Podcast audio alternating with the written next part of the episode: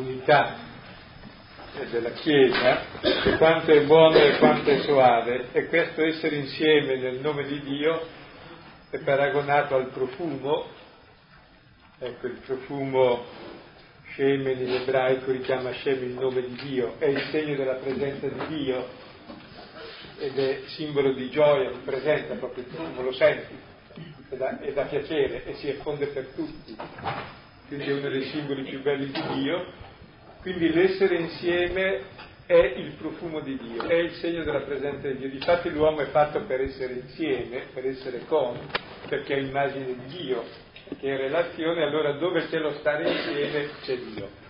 Si dice anche appunto dove è amore dice Dio potete sedere nel cammino senza salire per la cappa.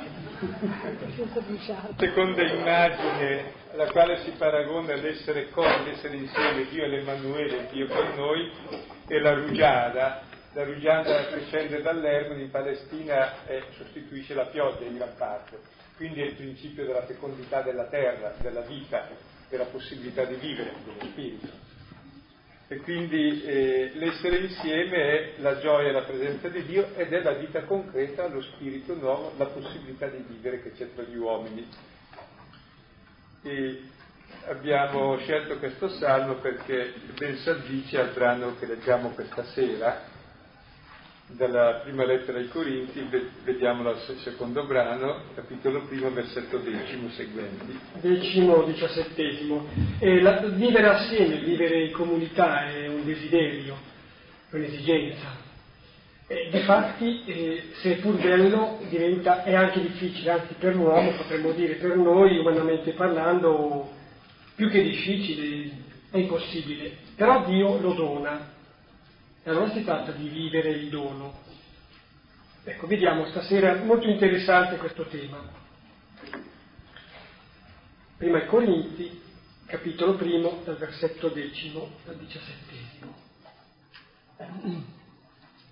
Vi esorto pertante, pertanto, fratelli, per il nome del Signore nostro Gesù Cristo, a essere tutti unanimi nel parlare perché non vi siano divisioni tra voi, ma siate in perfetta unione di pensiero e di intenti.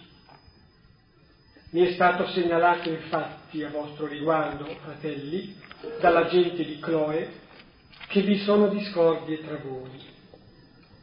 Mi riferisco al fatto che ciascuno di voi dice, io sono di Paolo, io invece sono di Apollo, e io di Cefa, e io di Cristo.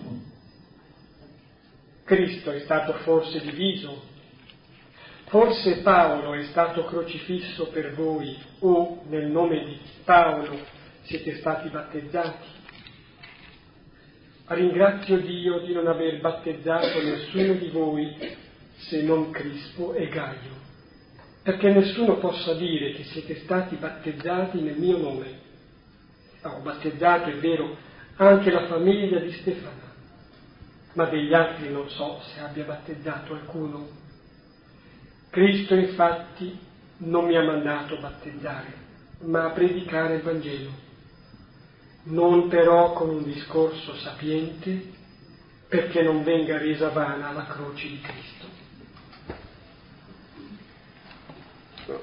Paolo aveva Paolo aveva ricevuto le notizie eh, che ci sono divisioni nella chiesa di Corinto e poi aveva ricevuto tante altre notizie e tante altre domande. Affronta per primo questo problema, il problema della divisione, che è il primo problema, quello che più preoccupa, la divisione e la discordia, perché la divisione e la discordia colpisce al centro l'essere cristiano che l'essere cristiani vuol dire una cosa semplice, essere figli di Dio, quindi essere fratelli, quindi essere in comunione. Cioè, e non è un optional l'essere in comunione per il cristianesimo, magari per un buddista forse sì, non lo so bene, per noi no. Cioè l'essenza dell'essere figli del Padre e l'essere fratelli tra di noi, questo è il senso profondo della Chiesa, non è un altro. Per cui non puoi dire Cristo sì e Chiesa no. Se neghi il fratelli, neghi il figlio e il padre. E quindi la divisione è l'insidia prima e essenziale del cristianesimo, perché ne coglie l'essenza in negativo. Cioè se il cristianesimo è unione col Padre, perché veniamo da Lui e quindi coi fratelli perché siamo di Lui e per Lui, la divisione e la discordia ne colpisce l'essenza. Per questo è molto più facile la divisione all'interno dei cristiani, perché la loro essenza è l'unione. Vedremo di che tipo. Come è chiaro che io non litigo col primo passante che, pa- che passa per la piazza, se no mi prendono per matto e mi mettono, l'avrebbero messo dentro. Litigo coi fratelli, cioè con le persone con cui sono vicino, con le quali devo andare d'accordo. Non so se è chiaro. E in noi ci sono due spiriti, fin dal principio, ed emergono subito. C'è lo spirito del Signore, lo Spirito Santo, che è simbolico. Simbolico vuol dire mette insieme. E c'è lo spirito diabolico che divide, che separa. Siccome noi siamo un unico corpo, siamo un unico figlio nel figlio, siamo uno, una persona nel figlio, e per questo siamo figli del padre, se tu dividi da un, dal corpo un pezzo cosa fa? Lo stacchi, non vive, diventa putrefazione, eccetera. C'è il principio di morte, la divisione. Come l'unione, intendo non l'unione nel senso di uniformità, che tutto sia mano, tutto sia testa, tutto sia piede, questo è un frullato strano che è morte, ma dove proprio la distinzione dove ogni diversità è complementare all'altro, a servizio dell'altro, forma l'organismo, forma l'organismo vivente, forma la vita articolata. Dove ognuno è diverso dall'altro, questo è il principio dell'unione, se no è uniformità ed è uccisione di tutti. Dove ognuno è diverso dall'altro e la diversità non è principio di divisione ma di comunione. E questo è, direi, il principio fondamentale sia della vita organica, che la mano è in comunione con il resto del corpo, per questo è mano e serve il corpo. Se si stacca non è più a servizio del corpo e il corpo manca della mano. Cioè questo direi è il principio stesso non solo del corpo, ma dello stare insieme, che ognuno di noi è diverso e la diversità invece di luogo di conflitto, di divisione, quindi di lotta e di morte, ci si separa, diventa luogo di comunione. Dalla differenza primordiale che è maschio e femmina, no? È il principio della vita questa differenza, se la togli non c'è più la vita.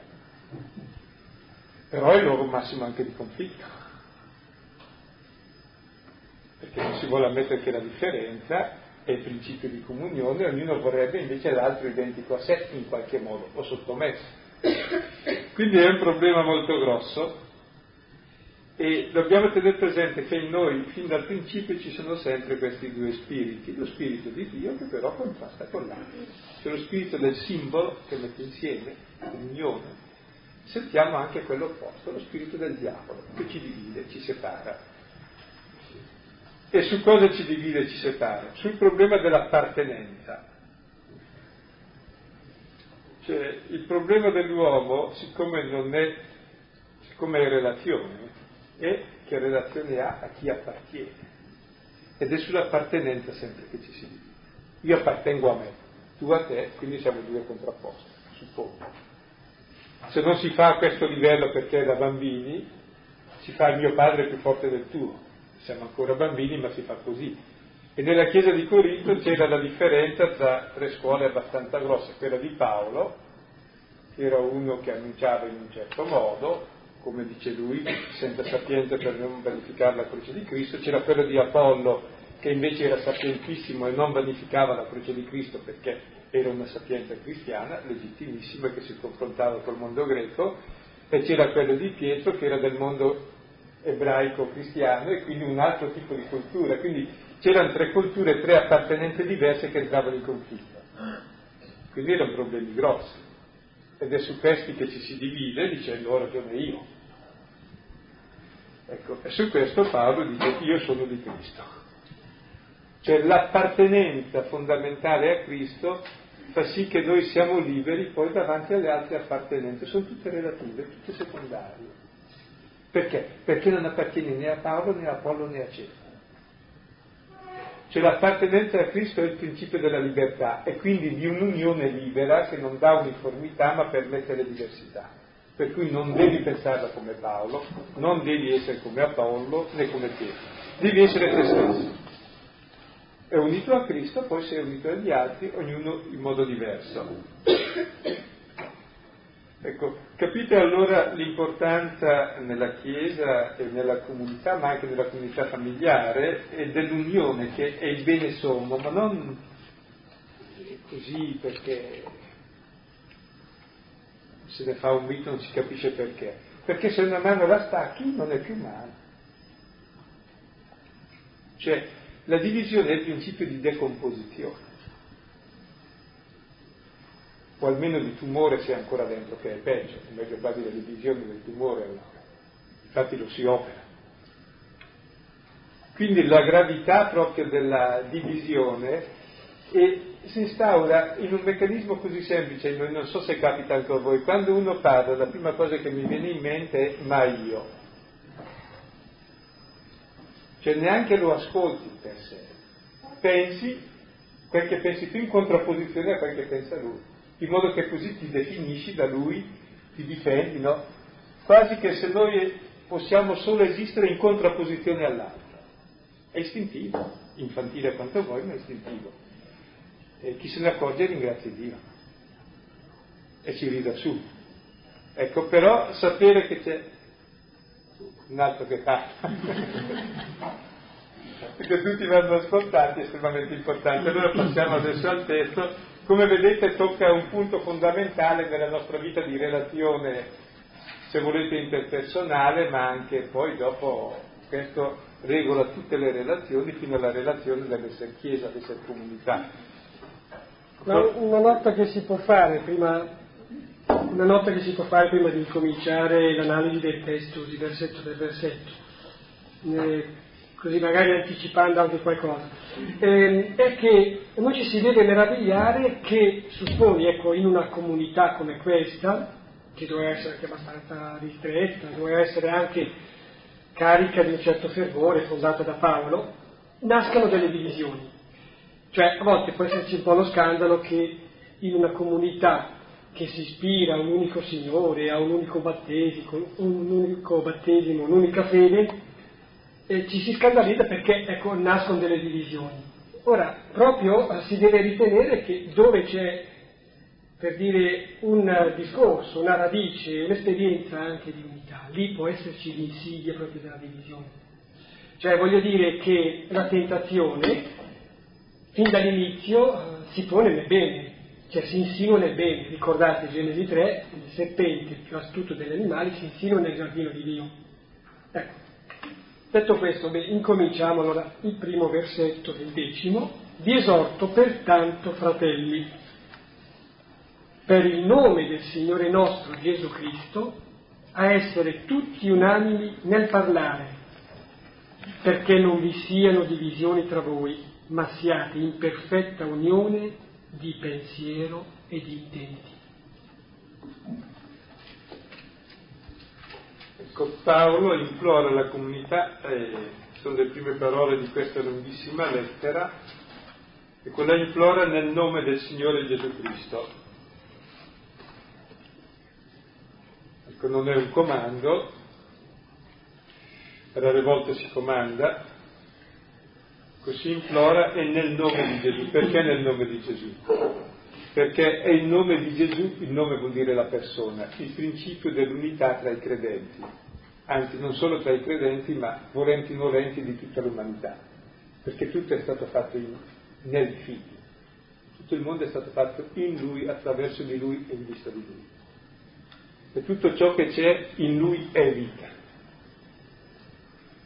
Perché tutto ciò che c'è viene da Dio che è padre e partecipa della filialità nel figlio Fuori dal figlio è nulla, non c'è nulla fuori di Cristo.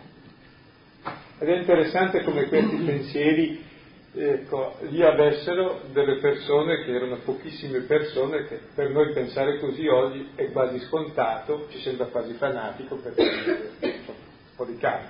Erano pochissime persone che si sono accorti con grande sorpresa che tutta l'umanità è un'unica realtà siamo tutti fratelli. Perché? Perché siamo figli nel figlio. Quindi queste pochissime persone che hanno questa coscienza universale, che è interessantissima, che non è per niente fanatismo, e aver capito nel crocifisso l'amore del Padre per tutti i figli, che lui ha dimostrato verso tutti. Ed è in questo nome che prega perché è in questo nome che si trova l'unità. Negli altri nomi c'è divisione, ognuno è il suo. In questo nome che si è fatto ultimo di tutti e servo di tutti, e che è l'unico, e che è il nome, ecco, tutti noi troviamo la nostra identità di figli e di fratelli, ognuno nella propria differenza. Negli altri nomi è pericolosissimo non ci dobbiamo identificare con gli altri nomi. Eh, ognuno abbia il proprio nome, non il nome di un altro, non si chiama plagio. E la nostra fede è sempre nel nome di Gesù, non nel nome né di chi mi ha battezzato, né nel nome del Papa, né del Vescovo, né del Prete, cosa che invece facciamo senza accorgerci in modo molto abbondante. E spiego. Per esempio, quando il prete non è abbastanza simpatico del nostro parere, noi buttiamo via la Chiesa, come se la Chiesa fosse il nome del prete. No, è un'altra cosa, non hai capito. È il nome di Gesù Cristo. Poi il prete sarà come te, più o meno cretino come tutti, più o meno deficiente, più o meno salvato. E avrà il suo cammino da fare.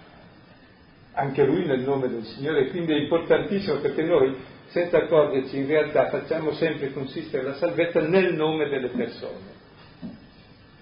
Se il prete è bravo e simpatico, se il Papa mi è simpatico e la pensa come me, allora mi sento cristiano, se no no, no non è questo il problema.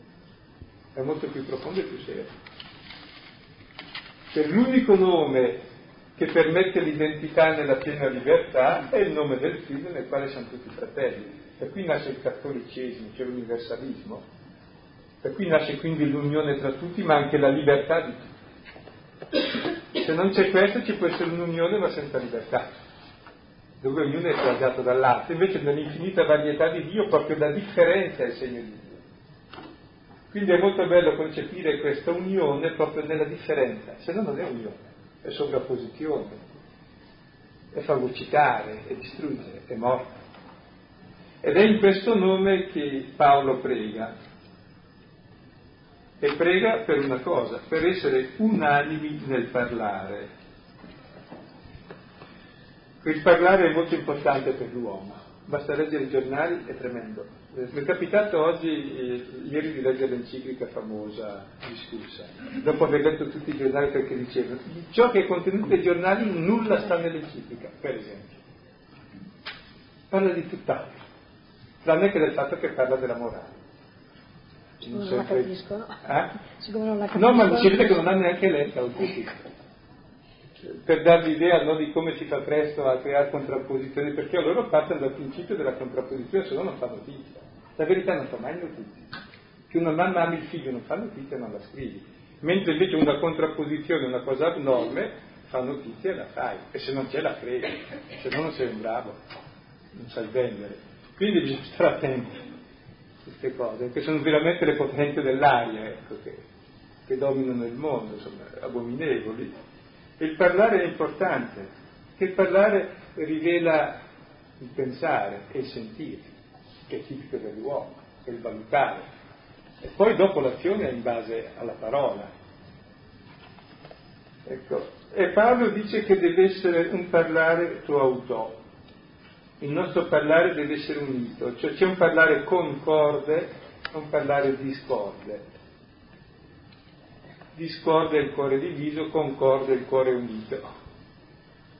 Cioè, al di là delle idee, è chiaro che le idee non sono opinioni ed è giusto anche discutere su quelle, ma le idee sono sempre apologetiche, cioè non sono mai la realtà, giustificano la tua posizione sulla realtà, perché la realtà è quella che è, prescindendo dalle tue idee allora il tuo parlare, se cerchi di essere concorde, vuol dire che tu nella realtà cerchi una cosa, di andare d'accordo col fratello, qualunque sia la realtà, perché la realtà è uguale sia che tu pensi una cosa sia che tu pensi il contrario. Se tu invece sei discorde nel parlare, vuol dire che non ti interessa la verità, a te ti interessa litigare con l'altro in modo da affermare te stesso. Non so se è chiaro. Quindi l'uso della parola dipende da noi o è per dominare, ed è l'uso discordia dove prevale il più forte colui che domina e la verità non serve se non come strumento per dominare, quindi è falsata, oppure cerchi la concordia, cioè cerchi la parola come strumento di comprensione di ciò che unisce nella realtà, di ciò che fa sì che tu attraverso la realtà entri in comunione. Non so se è chiaro perché in genere noi pensiamo che invece sia vero perché penso io, se no penserei diversamente, sia falso perché penso io, su questo litighiamo. Il problema è un altro. Il problema è io voglio entrare in comunicazione con l'altro, accettarlo o meno. È molto più profondo, perché le mie idee non cambiano la realtà. Io ritengo di averle giuste, ma anche il contrario è sommamente giusto. Non è per essere relativo, ma uno lo vede Insomma, su una cima sale di 15 si sale da sud e l'altro, se no si sale da nord perché è dall'altra parte. E hanno ragione tutti e due, basta intendersi. Il problema è un altro. La parola, che è il mezzo col quale io controllo la realtà e la comunico, ha l'intento di servire a entrare in comunione con l'altro o in dominio sull'altro, cioè o è espressione del mio desiderio di dominio, di egoismo, di morte o di amore, di comunione di vita. Ed è per questo allora che deve guardare più che la verità formale, posso avere anche ragione, infatti è tremendo anche fra le coppie, quando uno ha ragione usa la ragione per distruggere l'altro. Meglio aver torto, almeno ti penti, se non sei cretino. Cioè, capite, c'è qualcosa di più profondo che è ciò che desideri e poi il resto lo usi. È per questo che dice allora la prima cosa è che siate unanimi nel parlare.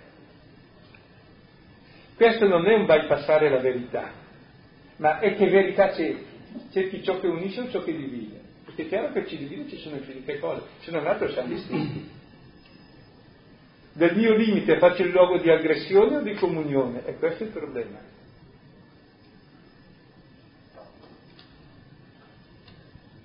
Sì, mi viene in mente di annotare anche questo, che in fondo non è questione di relativismi, ma in fondo è una specie di meschinità per cui eh, si ritiene che possa esserci un solo parere, no? il mio parere, e non possa invece convivere con il mio parere anche il parere di un altro, la posizione di un altro.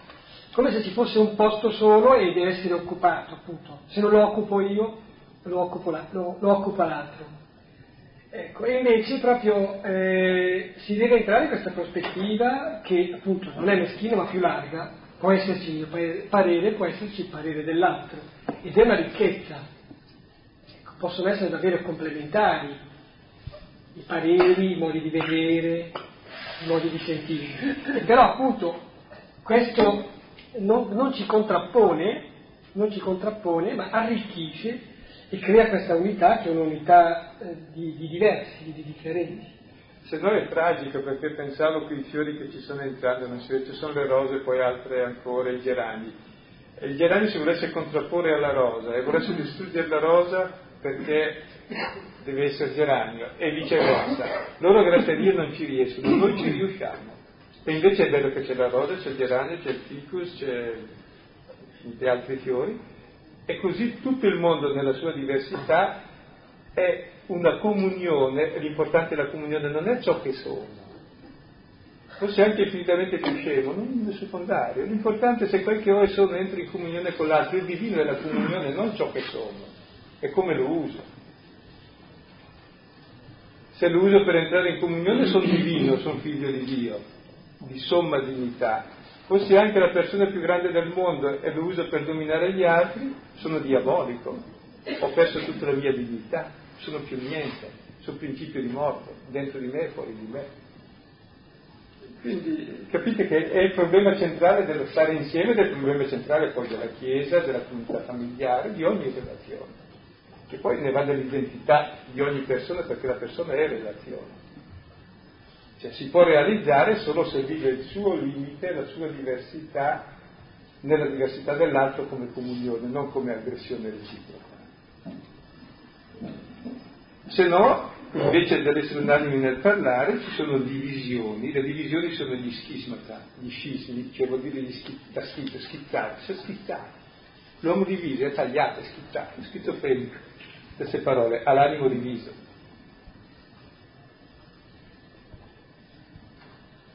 Pensare la parola come la usiamo per andare d'accordo, no, la usiamo per dominare e contrapporsi il genere.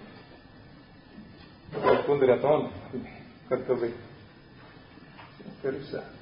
Invece dire la stessa cosa, ma non per... E così siamo in perfetta unione di pensiero e di intenti. E vedremo poi che questa non è uniformità perché rispetto alle differenze, ma c'è un unico modo di sentire, sentiamo che ciò che siamo e abbiamo è qualcosa da mettere a servizio degli altri e questo è l'intento comune. Scusate se ci torno, ma eh, questo è di un'importanza tale, nella, cioè, ci aiuta a superare quella solitudine di cui tutti viviamo e facciamo di noi stessi il centro del mondo e ci seppelliamo dentro e poi seppelliamo nella nostra tomba chiunque ci viene vicino, oppure fa sì che noi comunque siamo, in qualunque situazione siamo, siamo principio di vita e di comunione con l'altro. Cioè, e questo è il, il diabolico e il simbolico, il divino che crea oppure il male che ci distrugge.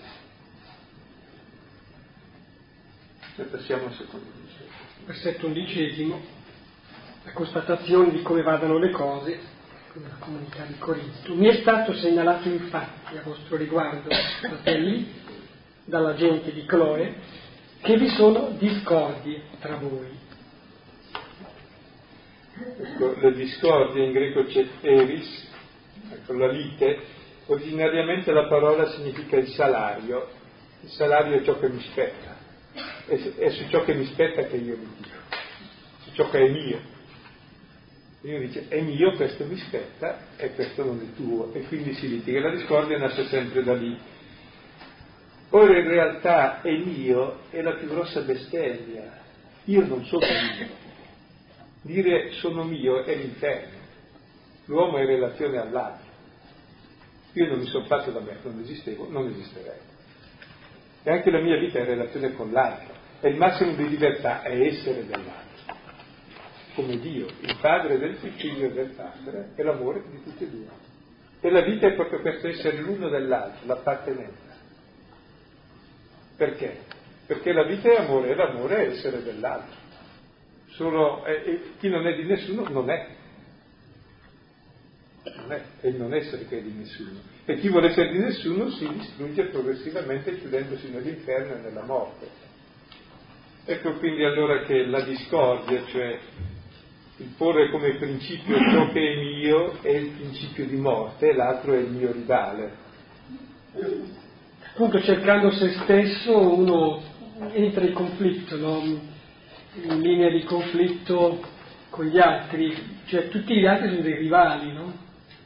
Quindi l'altro diventa, come dire, concorrente, l'antagonista, diventa il nemico, a meno che appunto non, non si sottometta diventi suddito. Però è sempre il potenziale a rivale. Pensavo anche come nelle nostre relazioni si punta sempre, stando sull'aspetto diabolico, cioè del divisore, sul massimo comune divisore cioè prendiamo ecco, quel minimo che tutti abbiamo in comune per salvarci, che non risponde poi a nessuno. Il massimo comune divisore è il numero più piccolo, che spetta a ciascuno e a tutti, ed è il concetto di eguaglianza che abbiamo noi come. Cioè per essere uguali è abbastanza tagliare a tutti la testa e poi ridurli tutti alla stessa forma, allo stesso peso e poi siamo tutti uguali. Invece grazie a Dio siamo tutti diversi, questa è l'eguaglianza che ognuno è se stesso. E l'eguaglianza è che ognuno ha il diritto di essere se stesso, in pienezza. Ed è tutto se stesso, che è molto più bello. E difatti il principio allora non è del massimo comune divisore, ma del minimo comune multiplo moltiplicabile a piacimento. Cioè siamo tutti contenuti all'infinito in qualcuno che ci abbraccia tutti, che è tutti noi, che possiamo diventare tutti noi accogliendo gli altri. Vediamo adesso il motivo delle divisioni del versetto 12. Specifica in che consistono queste discordie, divisioni. Versetto dodicesimo mi riferisco al fatto che ciascuno di voi dice io sono di Paolo, io invece sono di Apollo, e io di Cefa, e io di Cristo. Le differenze, se vedete, sono sull'essere di. Io sono dell'Inter, io del Milan, io della Juve, io del Torino. Più o meno è sempre uguale il principio. Anche tutte le tribù, io italiano, io della Lega, io non so della Bosnia. Sembrano cose ridicole. È la distruzione del mondo queste cose ridicole, sono ridicolissime. Ma è così. C'è questa solidarietà contro, sono di, quindi nemico di. Ecco, ogni appartenenza che non è appartenenza a Dio è principio di inimicizia. Perché Dio, prima di tutto, nessuno l'ha mai visto ed è infinito, quindi è un'appartenenza che non chiude a nessuno e poi che non puoi mai definire. Le altre invece le definisci molto bene e le vedi molto bene e diventa una solidarietà contro gli altri, quindi un'appartenenza che invece di essere positiva, cioè principio di vita, diventa principio di morte che di divisione. E pensate a quante appartenenze di divisione e di morte ci sono. Sono praticamente tutte le nostre assolutizzazioni, tutte le cose delle quali non possiamo fare a meno, le varie appartenenze di divisione. L'unica appartenenza invece è quella che io sono di Cristo, dice Paolo. Voi siete di questo in quest'altro che poi non sono cose secondarie, dicevo, perché Paolo rappresentava il grande apostolo che annuncia il Vangelo, la croce, la salvezza in modo irruento e preciso, con lo scandalo irriducibile della croce, Apollo rappresenta invece piuttosto la persona saggia, sapiente, che cerca di far comprendere questo scandalo nella cultura, quindi giustamente un media, e Pietro uno che vive pure questo scandalo, se volete, ma nella cultura ebraica e ci tiene la sua cultura giustamente. Quindi sono tre appartenenze molto diverse.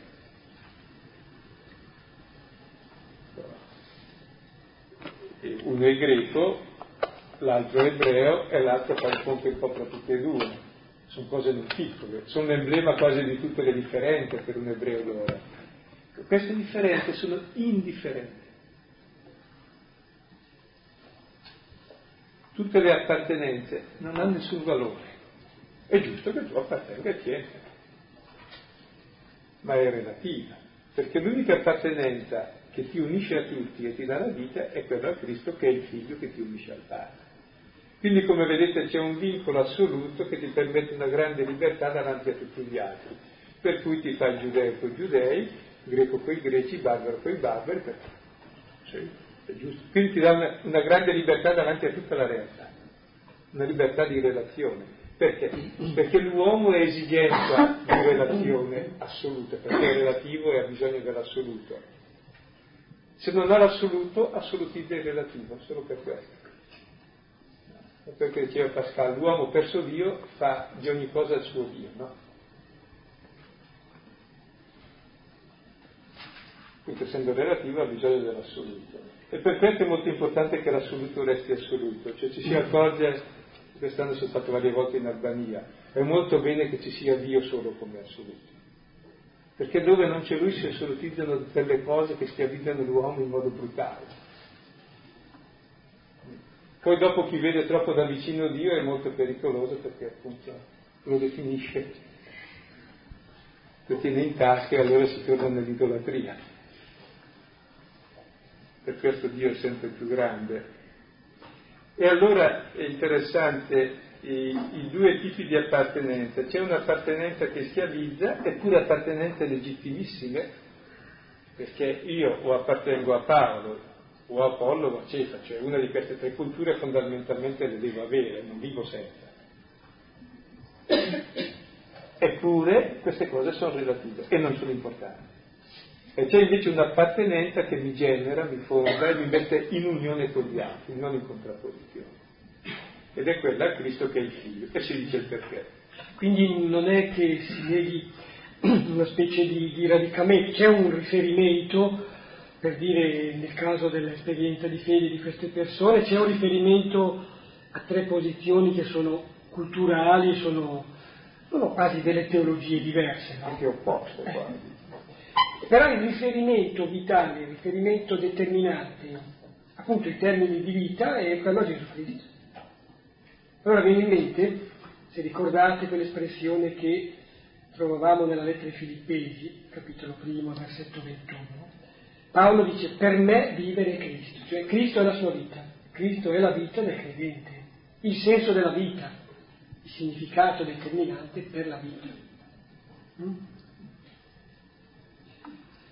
Mm? Ecco, è interessante ancora su quanto diceva Filippo, per me vivere è Cristo, dicevamo l'altra volta credo, che il cristiano è un entusiasta, cioè entusiasta vuol dire che sta in Dio, è inviato.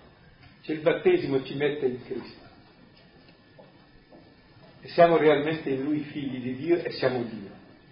Ed è questo l'entusiasmo che ci unisce per dire a Paolo non c'è più né giudeo né greco né maschio né femmina, siamo, siamo una sola realtà, una sola persona in Cristo, perché siamo realmente in Lui.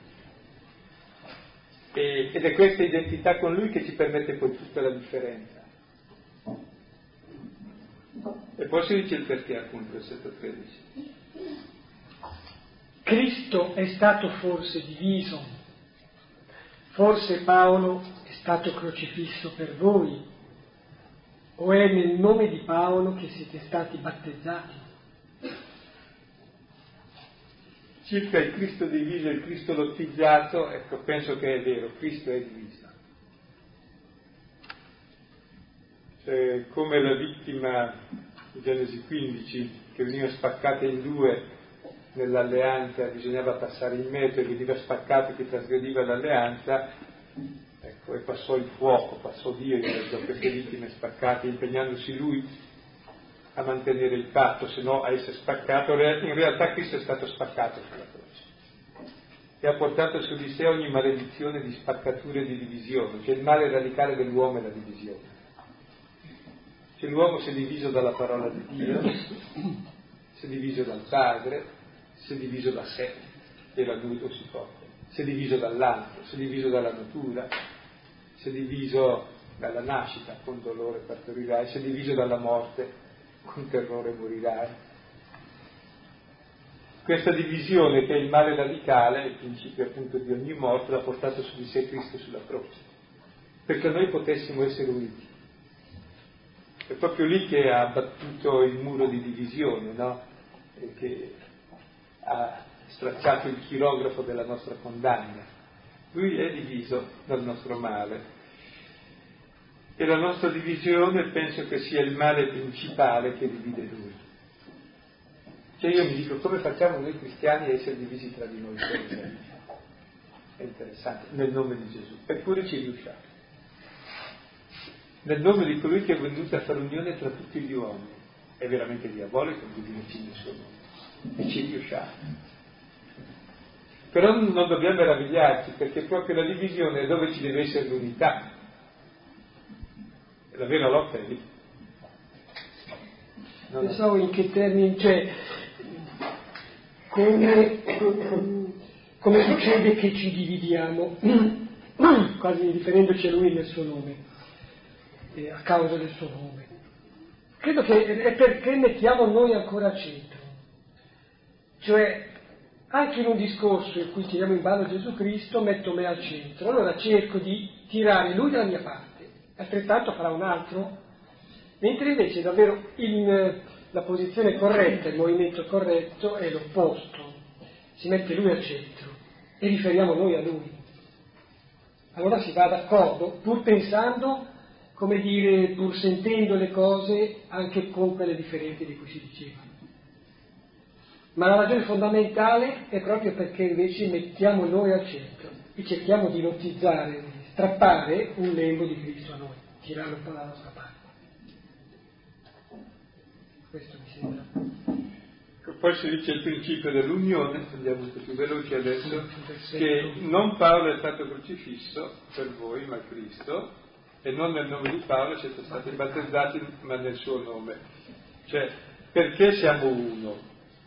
Perché lui è stato crocifisso per tutti noi, perché lui ha dato la vita per tutti noi, perché lui ama tutti noi con l'unico amore del Padre, perché tutti noi siamo fratelli, questo è il principio dell'unione.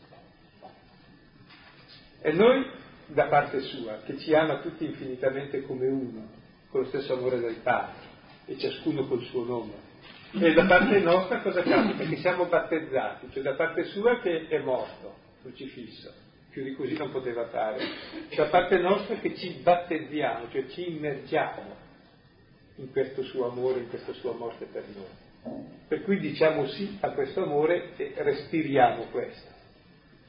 Battezzarsi vuol dire andare a fondo, entrare in questo abisso, vivere di questo. Battezzarsi per sé vuol dire morire nell'acqua, ma qui entriamo nel suo amore per noi, ci immergiamo finalmente viviamo la vita nuova. Sì, battezzarsi nel suo nome vuol dire, credo si possa tradurre così, cioè mi immergo in lui, mi immergo in lui, nel profondo di lui e perdo quella che è la mia identità inautentica, mio io non vero. E risorgo, perché il battesimo in lui è morte e risurrezione. Muore qualcosa che è l'inautentico, il meno vero di me, e emergo con una verità, una libertà, che è la libertà e la verità, frutto dello Spirito. Posso anche essere battezzato nel nome di un altro, però direi che allora mi perdo, ma basta, finito lì, non c'è la seconda parte, cioè l'emersione e risurrezione, la verità la libertà. Questo mi pare che dica Paolo questo versetto. E poi, vabbè, passa la cronaca, possiamo andare avanti, versetto quattordicesimo, c'è un fatto di cronaca che però è significativo. Ringrazio Dio, dice Paolo, di non aver battezzato nessuno di voi, se non Crispo e Gaio, perché nessuno possa dire che siete stati battezzati nel mio nome. Ho battezzato, è vero, anche la famiglia di Stefana, Stefano, ma degli altri non so se abbia battezzato alcuno. Interessante è anche così livello di storia, Paolo non usava battezzare, probabilmente battezzava i primi tre o quattro e poi si arrangiavano loro a battezzare gli altri. Cioè, non aveva il carisma di spegnere tutti i carismi, di dire faccio tutto io. Lui faceva l'apostolo, l'apostolo annuncia il Vangelo e battezza il primo. E poi subito faceva, abbiamo visto anche qui i Tessalonicesi, nel giro di tre settimane, sembra sia stato così, faceva già addirittura i preti e i vescovi nella comunità che è interessante questo, ecco, dovremmo imparare molto, dovremmo imparare non solo, non solo i preti, dire allora lasciamo spazio agli altri, perché eh, se gli altri non si prendono lo spazio, evidentemente natura abore tabacco, qualcuno deve fare le cose. Quindi c'è davvero anche un corrispettivo, eh, il prete è espressione anche del laico e della Chiesa, quindi la Chiesa dove ognuno si sente responsabile dei suoi doni, quella è una Chiesa viva. E anche il prete magari può rischiare di fare il prete finalmente. Se invece magari è una Chiesa spenta, ecco si rischia che appunto uno gli tocca fare tutto ma non è molto bello, né per chi lo fa né per chi non lo fa. Quindi questo, è bello questo qui che Paolo dice non mi sono aver battezzato nessuno. Ah sì, dice quei tre lì, va bene, e poi eh, dice non siete battezzati nel mio nome.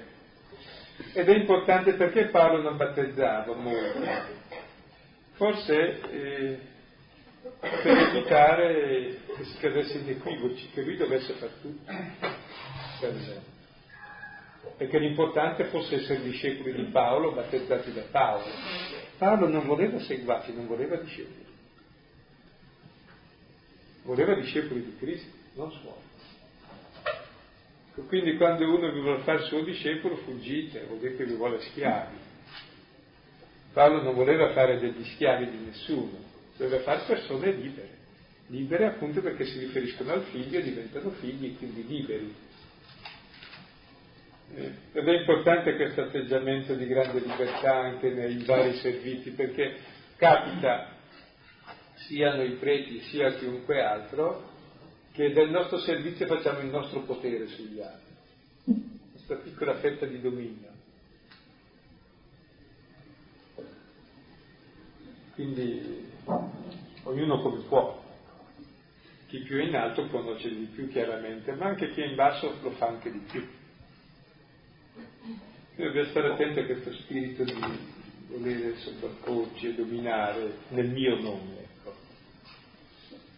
Ma sto pensando che Paolo non è che per dire cominciasse l'evangelizzazione e poi ritenesse che a lungo si dovesse insistere su questo in modo da poter poi ricevere il battesimo, perché così dalla cronaca che ricordiamo riportata negli atti, a un certo punto quando Paolo è in prigione, lui e qualcun altro, sì, la credo, a un certo punto viene il terremoto e allora si aprono le porte, può uscire, beh il carceriere sta per compiere un gesto inconsulto perché era responsabile dei prigionieri, lui lo ferma e allora il carceriere lo porta di sopra e nella notte stessa, avendolo istruito, battezza lui la famiglia, per dire, ecco, se non lo fa di battezzare è proprio la ragione venuta, lui è, man- è stato mandato, si sente mandato a evangelizzare. E lui svolge questa evangelizzazione. Difatti ecco lo spiega, il versetto seguente, il diciassettesimo, Cristo infatti non mi ha mandato a battezzare, ma a predicare il Vangelo. Non però con un discorso sapiente, perché non venga resa vana la croce di Cristo però diciamo le due cose molto brevi. E Paolo non è venuto per battezzare ma per annunciare il Vangelo. Gli apostoli eh, sono stati costituiti per fondare la Chiesa e la Chiesa si fonda su che cosa? Dice, noi saremo gli apostoli, dicono Atti degli Apostoli 6.4, assidui nella preghiera e nel servizio della parola dice, noi saremo gli apostoli, dicono Atti degli Apostoli 6.4, assidui nella preghiera e nel servizio della parola. Cioè, la Chiesa si fonda sulla preghiera, che è la comunione col Padre e col Figlio nello Spirito, che tu sperimenti in prima persona, e poi servi la parola, cioè annunci ciò che sperimenti in questa comunione col Padre e col Figlio nello Spirito in modo che altri entrino in questa comunione. E il battesimo è il dire sì a questa comunione per tutti gli altri sacramenti. Loro fanno il primo passo, il fondamento. Quindi per questo Paolo dice sono venuto per voi a predicare, chiaro che... Che conta il sacerdote comune? L'altro è un servizio per il sacerdote comune, mentre noi capovolgiamo in genere, no? ci contrapponiamo invece di... Va bene. E poi spiega come avviene l'evangelizzazione, non con un discorso sapiente. Cioè il Vangelo non è una dimostrazione, un convincimento, e se non ci credi sei cretino, no. Perché se riuscissi a convincere uno sarebbe un plagio. Il Vangelo non è dimostrazione, ma è mostrazione, cioè mostri una realtà. È un annuncio abbastanza disarmato, non è un'opera di persuasione, non è eh, per dire una specie di vendita di porta in porta, dei sistemi organizzati e perché dei clienti eventuali acquistino. È proprio una, una sprovveduta, um, uno sprovveduto annuncio, una proclamazione, solenne la parola, però è semplicemente nella debolezza della parola umana far presente quella che è la comunicazione di Dio, se vuole perché non sia violata la, la libertà, perché non sia vanificato anche poi, come dice, la croce. Se no proprio svuota la croce perché adesso così si apre il discorso a quel che segue e non lo affrontiamo perché è troppo interessante. È uno dei temi fondamentali della lettera ai Corinti, la contrapposizione tra il sapere umano, per noi sapere è potere dominare, e il sapere di Dio il sapiente umano e sapiente di Dio. E sospendiamo tutto. No, però mi viene da pensare proprio, collegandosi con l'inizio, il fatto che questi qui dunque dovrebbero stare assieme, però fanno fatica a stare assieme. Interessante che se è caso staranno assieme, non sarà perché Paolo dimostra che con i suoi ragionamenti, con le sue capacità persuasorie, dimostra che bisogna farlo e bene farlo, ma sarà proprio perché si vive la, quell'unica fede, quell'unico amore. Ecco, lo stare assieme non deriva allora da argomentazioni di Paolo, come deriverà dall'esperienza dell'unico Signore. Mm. Allora vi do un po' eh, i sei punti su cui meditare questa settimana. Il fattore di unione nella diversità è il nome di Gesù. Prendete Luca 9, 49-50 e Luca 11, 23. Dopo i due linguaggi che ci sono dentro di noi, il linguaggio simbolico che mette insieme in comunione, che è il linguaggio dello spirito, che è l'azione del figlio e del padre, che è riunirci relativizzando, cioè ponendo in relazione le diversità invece che in opposizione, e prendete come testo Galati 3, 26, 28, dove Paolo dice non c'è né giudeo né greco, né, ma siamo tutti uno in Cristo. Cioè formiamo realmente un unico corpo, un'unica realtà, come la famiglia è un'unica realtà nella diversità, come la coppia è un'unica realtà nella diversità, se no non è coppia. Quindi il valore dell'unione come principio di vita, l'unione è sempre distinzione. Invece dall'altra parte, e questo si, eh, si, rivela a livello di parola facilmente, cioè la parola che dice che ti viene subito, ti accorgi subito se è parola di unione o di divisione. Cioè di contrapposizione, di opposizione o di comunicazione, di comunione, di dominio, di servizio, di accettazione o di difesa. Cioè ti accorgi tu perché la parola ha un colore prima che, che un significato. E poi lo spirito opposto, punto terzo, quello del diavolo, del divisore, della morte. Prendete Genesi 3, che appunto è il serpente che con la menzogna divide dalla parola, divide da Dio, ci si nasconde da Dio, divide da sé, non vi accetto, mi offro, divide dall'altro, Adamo e Eva, divide dalla natura, divide dalla vita e dalla morte. Il diabolico, diventa morte. Il diabolico consiste nel presentare questo come suggestivo, bello, cioè al di là delle, dei termini appunto di Genesi 3, eh, nel ehm, presentare le cose come più corrette, più vere, no? una posizione più corretta, più vera, contrapposto all'altra. Suggestivo. Poi il punto quarto sulla discordia, discordia, il cuore diviso, contrario della concordia, si litiga sempre sul mio, si litiga su ciò che è mio, ciò che mi spetta. Cioè il principio di morte è il possesso di me, delle cose e degli altri, o anche di Dio, per chi è bravo possiede anche Dio.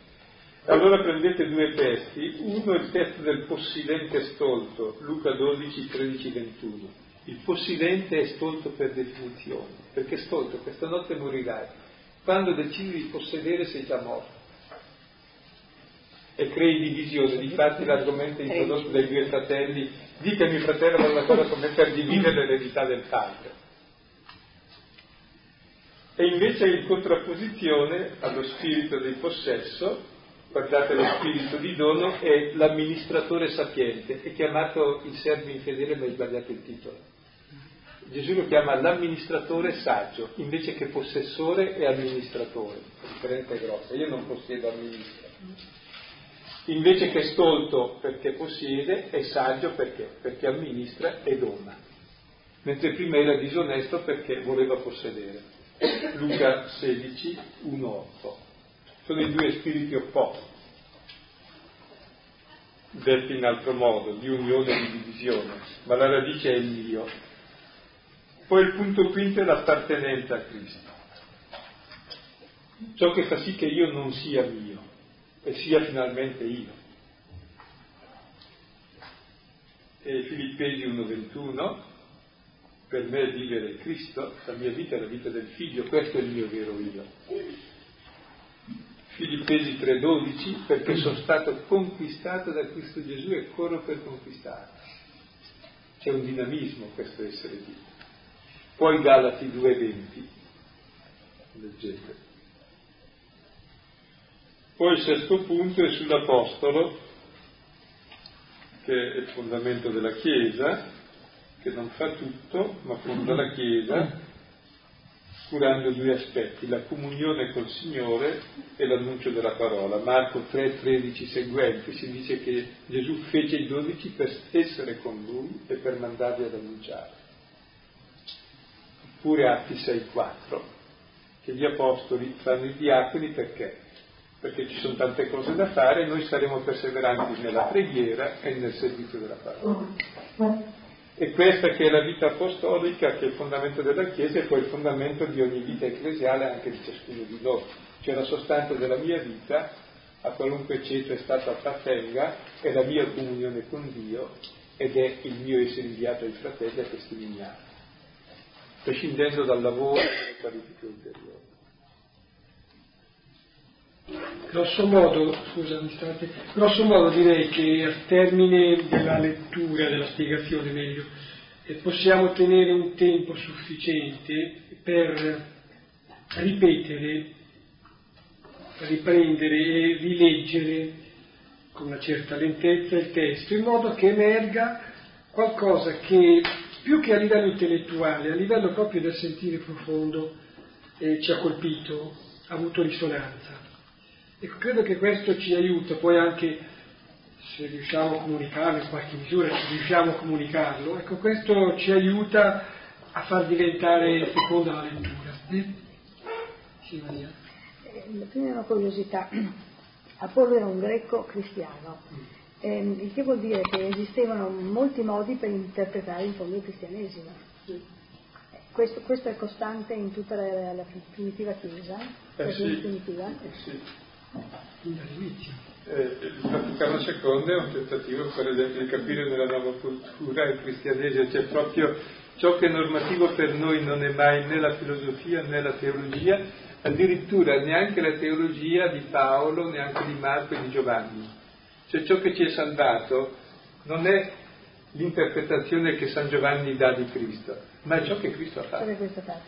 Cioè sono i facta salvifica. Neanche l'interpretazione dell'autore del Vangelo che è normativa per il mio modo di pensare, non è neanche quella che mi salva, che è interessante, quindi si ridimensiona anche molto, che però è importantissimo per l'uomo capire.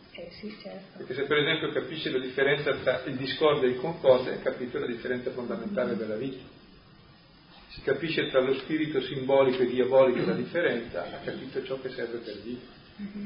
Non sono piccole cose, ecco, il capire è importante, ma c'è la realtà. Sì, sì, cioè la Chiesa è già nata così, insomma, con queste interpretazioni un po' particolari. La Chiesa, la, la, prima... Mm, ma perché l'uomo è nato così, se no ci sarebbe solo Dio. Cioè l'uomo è già un diverso da Dio relativo, non assoluto, se no ci sarebbe nulla, solo Dio. Mm-hmm. Ecco, infatti io mi domandavo quando, lo dico per me, può essere una confessione, perché sono un temperamento abbastanza impulsivo, eh, no, non litigo, però è anche facile che mi venga una reazione. Ecco, se, se io non penso che il fratello con cui sto, eh, magari non, sono sul, sull'orlo del litigio, è figlio, è figlio, di Dio come lo, è, come lo sono io, eh, io continuo a litigare, eh, cioè mi, mi viene il litigio. Allora la cosa importante eh, nella comunione è davvero avere davanti la, la, certezza che siamo figli di Dio in Gesù Cristo. Mi pare che questo sia l'essenziale. Questo devo dirlo che l'ho imparato da voi, eh? da Padre Filippo e da, da Francesco, eccetera. E, um, questo mi, ha cambiato un po' la mia vita, questo, che poi non si riesca sempre un altro discorso, ma um, che sia costante e che sia prevalente eh, la mia fede vissuta così, veramente per me è importante, è stata una, è stata una conquista. Se non c'è questo non, non saprei che cosa pigliarmi, cioè non una fede così, proprio la fede di Gesù Cristo che è morto in croce per carità, ma mh, l'essere figlio di Dio forse perché, perché dà un senso di, eh, di, tranquillità di un padre che ci vuole bene, che ci è accanto, che ci accompagna, può sembrare sentimentalismo ma non lo è. Direi pensate all'importanza di questo discorso proprio nella vita personale e di relazione in famiglia e nella Chiesa poi dopo, ma cominciando da cose, non la Chiesa così, anche, ma dalle cose più vicine, poi si capisce. Sì, ma poi anche la famiglia, il primo che incontro per strada.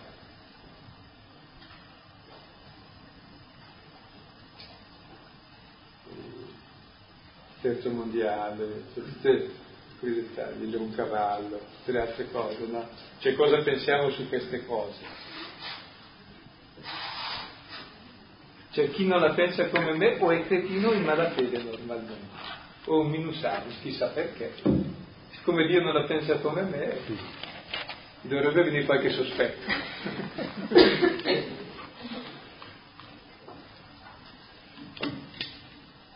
Se abbia fatto qualche miliardo di cretini è solo me che ha ragione.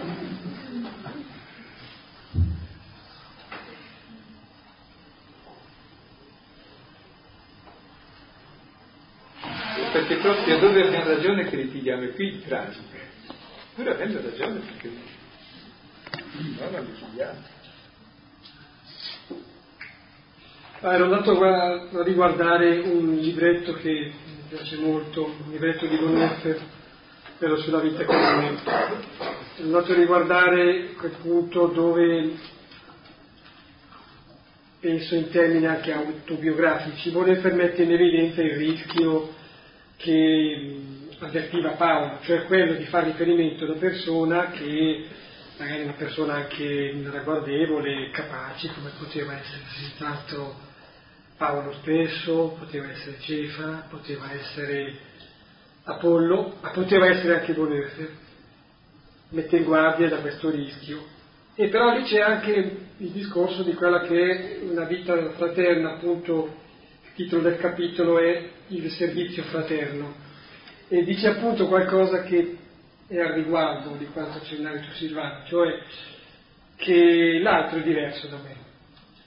L'altro è fatto a immagine e somiglianza di Dio, non è fatto a immagine e somiglianza mia.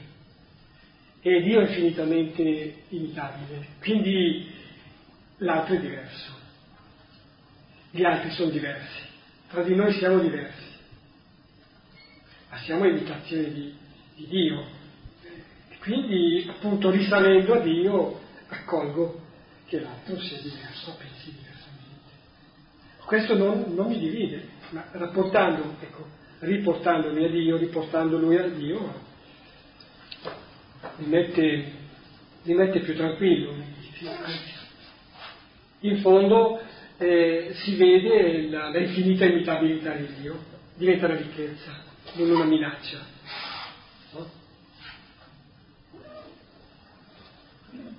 Forse si fa un po' più fatica essendo più in tanti, si sente anche, eh, ma se riusciamo anche appena a dire qualcosa che ci ha colpito, eh, un'espressione, un, so, un chiarimento, una spiegazione, è un conforto, senz'altro. Eh? No, io faccio fatica perché sono io che non riesco a cogliere bene eh, come dire, la chiave di questo discorso e che questa spiegazione è stata molto profonda, molto bella, però mi è difficile eh, come dire, assorbirla. A me succede generalmente, io sono abbastanza selettiva nelle cose, una persona mi risulta antipatica, cerco di fare qualche sforzo e mi confermano l'idea che è veramente antipatica.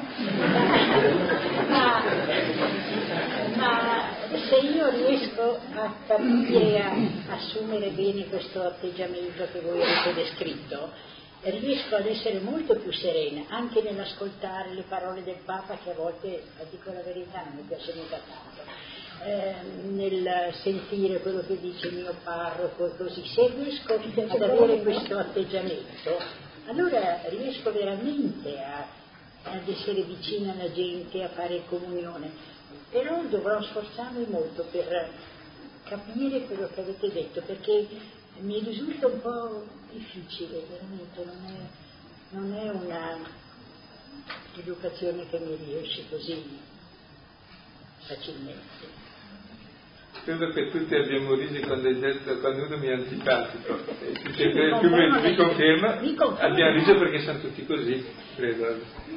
Cioè, sono le cose più, più vere che ed è vero, è così. Succede, uno la pensa diversamente da me, io nemmeno capisco ma che cretino, eh, ma invece non è mica vero, avrà i suoi motivi, insomma, è difficile però arrivare con serenità a ragionare come avete. Una cosa bella è questa, quando si va un po' avanti così nella vita, si progredisce, si spera ogni giorno, e il segno che si va avanti è che si dice come ero cretino ieri, che ne ho commesso, no? Ecco, vale lo stesso, cioè sono diventato diverso, sono diventato più ricco e me ne accorgo. Però non accetto di essere stato cretino, anche lì litigo anche come, invece no, con molta tenerezza non ero cretino, capivo così. Oggi capisco così, cresco. E, però è una cosa importante, cioè circa appunto la simpatia e l'antipatia. Non è che il mio sentimento sia la regola dell'universo. Cioè, in genere a me sono sommamente antipatiche le persone che mi rimangono i miei difetti. Per cui quando uno mi è antipatico su, mi nascondo un po' perché capisco che mi, mi fa da spia a qualcosa che non mi va di me. Perché in noi c'è tutto. È il contrario di tutto. E quando c'è qualcosa di preciso che me lo richiama, mi, mi espongo. E allora magari vedo con tenerezza questo aspetto mio che vedo anche nell'altro però non è sufficiente davvero, cioè, ci vuole uno sguardo molto più ampio, che è lo sguardo vero, perché il nostro credo è lo sguardo forse di uno che non accetta sé e non accetta neanche l'altro, cioè proprio il divisore opera a tutti i livelli. Mi divide dalla parola di Dio, che la parola di Dio, mi divide da Dio, da me, dall'altro. È il divisore che è vero, ecco. Quindi i sentimenti di antipatia sono tutti diabolici.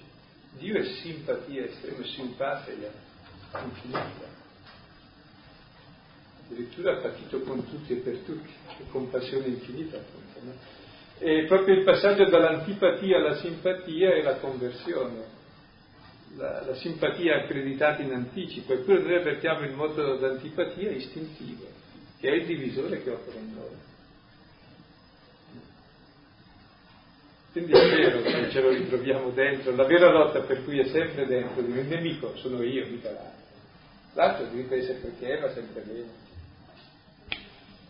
Ma il problema e quindi, nostro... scusa, il fatto della mia antipatia proprio mi rivela una parte di me e quindi un vero superamento che devo compiere. No, no, scusa, ma io volevo solo dire che il vero problema è quando ti sembra di subire un torto, no? e tutti noi diciamo, ne abbiamo esperienza in continuazione direi. È lì che, che è difficile riportare questa persona diciamo, a rivederla eh, nuova o comunque come se non, non, fosse successo nulla. Guarda Matteo 5,11, 1 Pietro 2,19, credo. Do i numeri, sono sbagliato come siamo. Matteo 5,11 mi è andata bene questo. E Pietro? Beati voi quando vi insulteranno, vi perseguiteranno e mentendo diranno in sorte di male contro di voi. Danzate di gioia in quel giorno e rallegratevi. E 2 Pietro, 1 Pietro 2,19 dice è una grazia per chi conosce il Signore soffrire ingiustamente o Atti 5,41 che dice quando sono stati messi in prigione, uscirono contenti per essere fatti, stati fatti degni di essere oltraggiati. La grande dignità è essere oltraggiato nel nome del Signore Dio. Ma purtroppo non c'è mai no, il nome del Signore, tu sei oltraggiato e basta. E prima è peggio ancora, però se hanno ragione, hanno ragione. Cioè, ho dovrò dato qualche motivo e me lo tengo. Cioè, quindi accetto questo in termini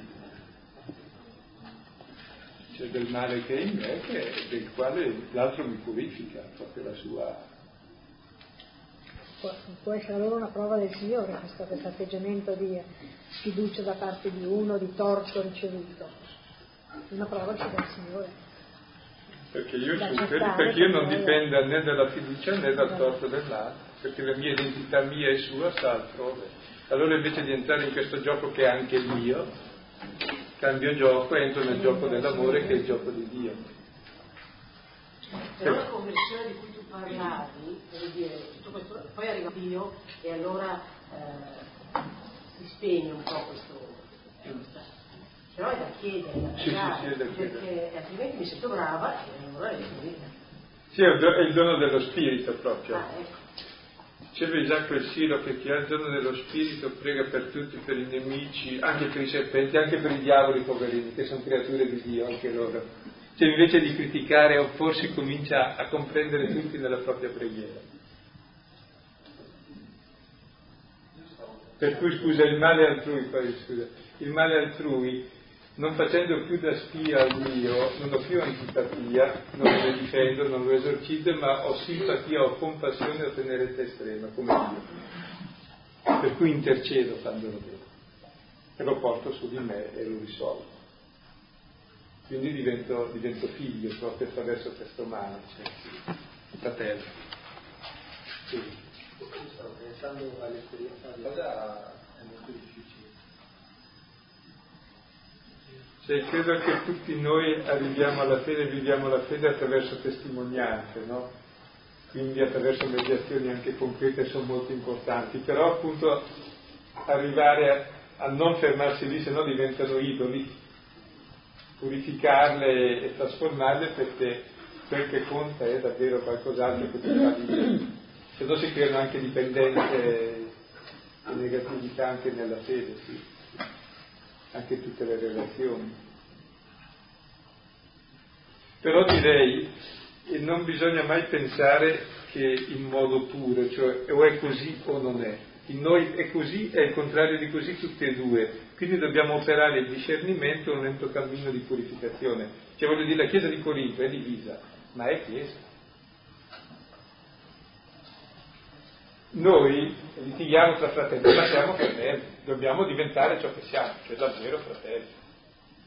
Ed è questo l'arco del cammino, già lo siamo e lo diventiamo, quindi non scoraggiarci se c'è il negativo. È chiaro che il negativo insidia proprio il positivo, la morte insidia la vita, ecco, e allora è proprio qui che, che si lotta e si cammina, ecco, con serenità, senza la, lo spavento di dire oddio tutto è perso, no, no, è naturale che sia così. È solo se cerchi il bene che comincia a venire fuori il male, se cerchi il male ti va tutto bene liscio con tranquillità.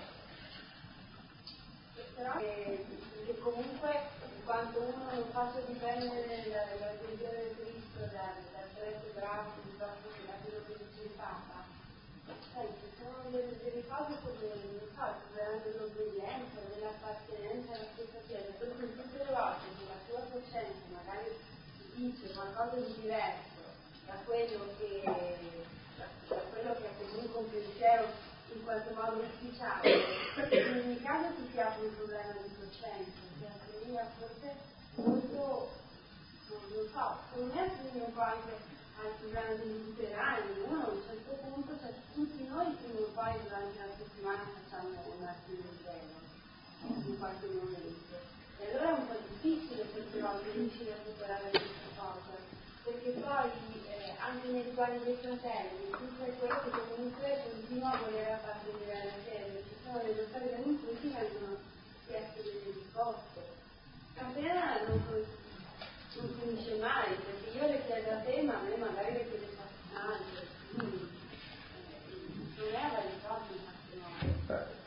Potrei un pochino dare due risposte che credo siano tutte e due importanti e sono parallele.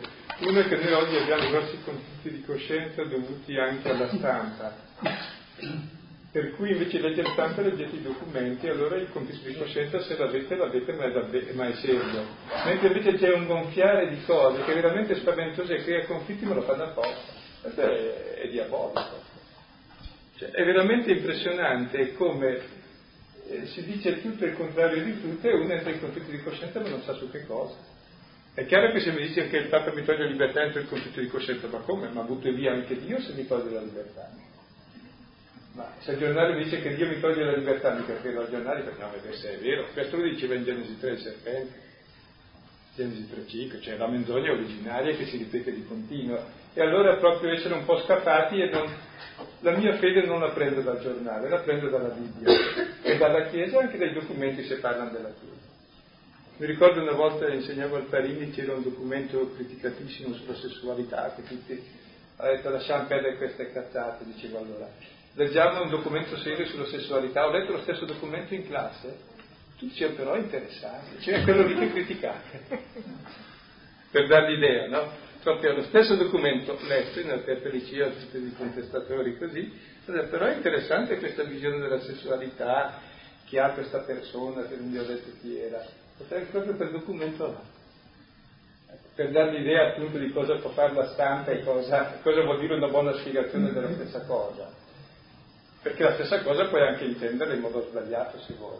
oppure intenderlo in contrapposizione invece che nelle sue radici positive, nelle sue aperture. No? Quindi questa è la prima risposta. E la seconda è che io appartengo a questa Chiesa come a questa umanità, come a questa città, a questa famiglia, a queste persone, perché sono in mezzo a te. Non a uno migliore.